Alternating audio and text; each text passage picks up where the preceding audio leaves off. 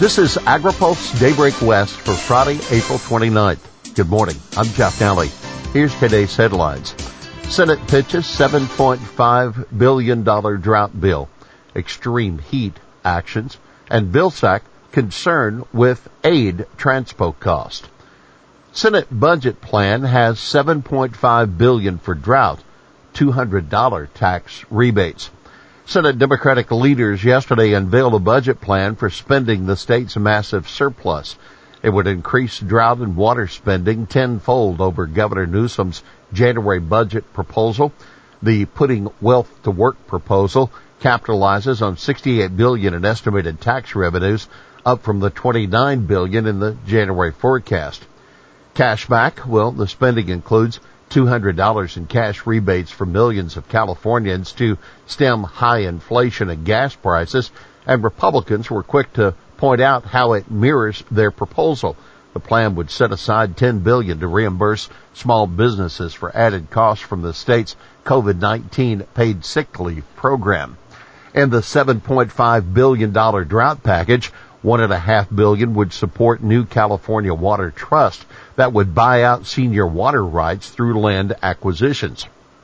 Another 500 million would scale up a new program for repurposing fallowed farmland, which is currently budgeted for $50 million. The plan offers one and a half billion each for drinking water, improving watersheds and grants for recycling, stormwater capture, and groundwater cleanup and a billion dollars would support dam safety and flood management.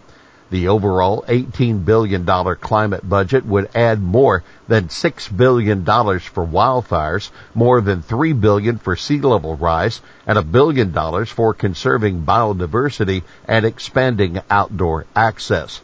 The report alludes to adding more funding for programs on manure and methane reduction. The Senate plan would size up spending on infrastructure, homelessness, and housing, such as adding $100 million for a farm worker housing program.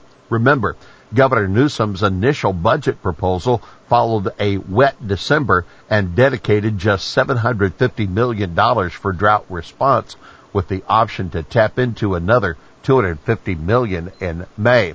With a better estimate of the state's tax revenue in hand, the administration has just two weeks to refine its budget proposal. That will tee up a month of whirlwind of negotiations with the legislature before passing a final budget agreement in mid-June. State finalizes extreme heat action plan.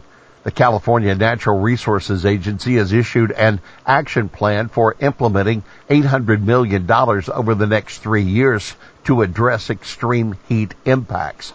The plan tasked CDFA, several other agencies with a number of actions to protect workers and communities while expanding education and outreach efforts. This includes evaluating Cal OSHA's current heat illness prevention standard to determine its effectiveness and whether the revisions are necessary. The report notes that CDFA is helping to improve crop resilience in the extreme heat through its climate smart ag programs and research into resistant varieties. The agency is also tackling the surge in livestock and poultry carcasses that often result from heat waves. Other goals would add more green barriers along farms to reduce pesticide and fertilizer runoff near schools and homes and reduce conventional pesticide use in agriculture. President Biden proposes $500 million to increase crop production. President Joe Biden is proposing to spend $500 million to encourage U.S. farmers to increase production of crops such as soybeans and wheat to address global food shortages. The plan, which is part of a $33 billion supplemental spending request that the White House sent to Congress yesterday, would consist of a temporary increase in marketing assistance loan rates and crop insurance incentives to pay for and encourage farmers to double crop wheat with soybeans. You can read our full report at agripulse.com. Vilsack shares concerns about food aid shipping cost. Ag Secretary Tom Vilsack told lawmakers USDA was successful in whittling down the cost of shipping a new tranche of food aid that was announced this week. Vilsack said he's still concerned that it will cost more to ship the food than it costs the government to buy it. USDA will spend $282 million to buy commodities and another 388 million to get it to the areas in Yemen and five African countries. The shipping costs are high in part because of cargo preference requirements that the food move on U.S. carriers. I'm not sure that I have the authority as secretary to waive those provisions, Vilsack told the House Agriculture Appropriations Subcommittee. Nominees nearing for USTR and USDA. Secretary Vilsack also told the House appropriators the administration is moving toward filling two key trade positions that the USDA's Undersecretary for Trade and U.S. Trade Representative Chief Ag Negotiator. Vilsack said USTR Katherine Tai recently interviewed three people for the position in her office.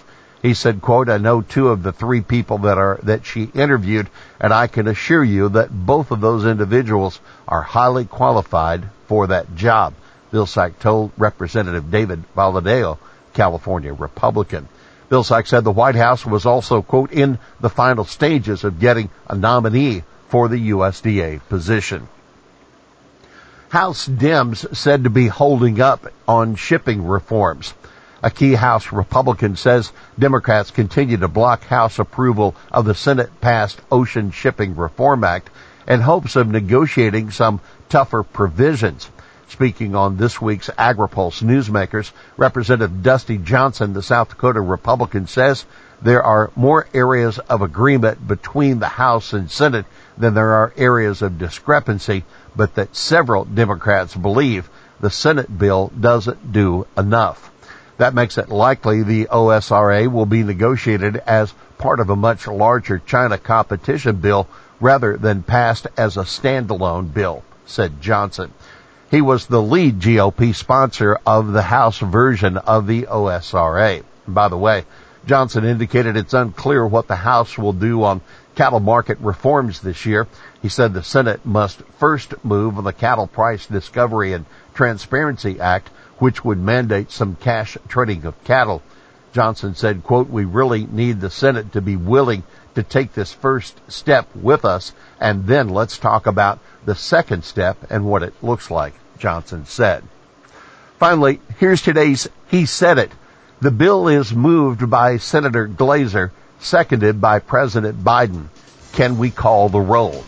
That's Senate Ag Chair Andreas Borgeas making light of his repeated praise of the President's executive order on foreign land ownership during a bill discussion. Well, that's Daybreak West for this Friday, April 29th. For the latest news out of Washington, D.C., visit agripulse.com. For AgriPulse Daybreak West, I'm Jeff Nalley.